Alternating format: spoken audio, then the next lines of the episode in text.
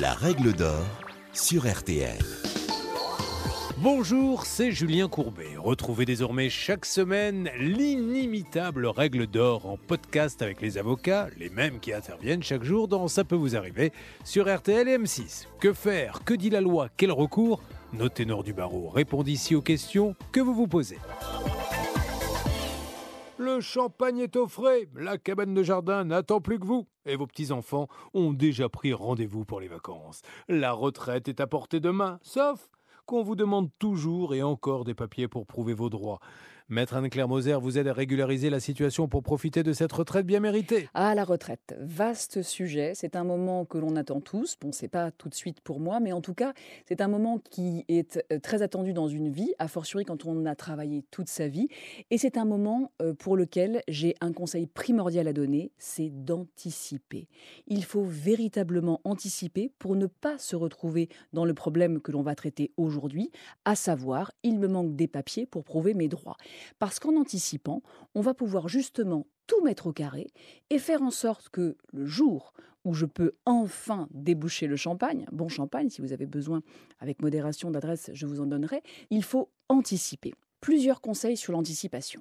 D'abord se dire, et ça, ça n'est pas un conseil comme ça dans le vent, c'est quelque chose que l'on voit tous les jours. Se dire qu'une retraite, ça se prépare à minima quatre mois avant de partir. Mais en vrai, quatre mois avant de partir, les amis, c'est un peu short. Si on peut faire une préparation six mois avant, c'est mieux. Et il y a pour cela plein de pistes qui nous sont offertes pour pouvoir anticiper au mieux. Quel est le problème? C'est que on travaille tous les jours, mais la liquidation des droits à la retraite, elle, elle n'est pas automatique ni immédiate. C'est pour ça qu'il faut être prévoyant. Quelques pistes qui nous sont données par l'assurance retraite sur un site internet qui est très bien fait, très pédagogique et que l'on peut aller consulter librement et surtout sur lequel on trouve des informations primordiales. D'abord, premier conseil, allez demander un relevé de situation individuelle. Le relevé de situation individuelle, il a été instauré par la loi du 21 août 2003 qui portait déjà à l'époque réforme des retraites et qui a instauré le droit pour tout assurer d'être régulièrement informé sur sa future retraite.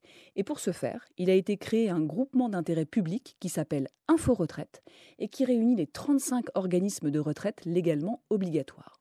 On peut aussi trouver de précieuses informations sur le site www.info-du6 retraite.fr qui va vous donner le calendrier des envois de ces situations individuelles selon la date de naissance puisque ce qu'il faut savoir c'est que selon son âge eh bien on aura ou pas un document qui va être envoyé. On imagine bien qu'une personne de 25 ans ne va pas avoir un relevé de retraite qui va lui être envoyé. Et malheureusement, ce n'est pas le cas. J'en sais quelque chose. Quand on dépasse les 35 ans et des brouettes, où là, vous pouvez avoir un petit envoi. Deuxième piste, demander un relevé de carrière. Le relevé de carrière, c'est ce qui me semble être le plus pertinent. Parce qu'un relevé de carrière, comme son nom l'indique, ça récapitule tout ce que vous avez fait, du job étudiant quand vous étiez étudiant, du job d'après, du job euh, qui a suivi, du travail que vous avez exécuté ensuite. Bref, c'est la photographie de tout ce que vous avez fait dans votre vie, de tous les employeurs que vous avez eus, et ça vous permet eh bien, de voir qui sont les interlocuteurs. Et justement, pour répondre à la question qui nous était posée, si un jour il vous manque des papiers, vous saurez, parce que vous avez votre relevé de carrière sous les yeux, quel interlocuteur aller voir si d'aventure un organisme vous demande eh bien, un papier de l'employeur numéro 3, par exemple? Et puis, n'oubliez pas d'être attentif aux documents que vous recevez, puisque nous recevons régulièrement les points de retraite complémentaires qui sont adressés par la sécurité sociale. Alors soyez scrupuleux dans le classement de vos dossiers, parce que ce sont des documents, quand on est en train de travailler, quand on est pas tout à fait à l'âge de la retraite, on se dit tiens, c'est pas grave, je le mets au panier, surtout pas. Être ultra vigilant là encore, anticiper un maximum pour pouvoir le jour où effectivement l'heure est venue, pouvoir préparer sa retraite utilement. Je le rappelle, quatre mois maximum avant, six mois c'est mieux, mais commencer dès deux années avant la retraite d'envisager tous les documents à réunir me semble être pertinent pour avoir une retraite sereine.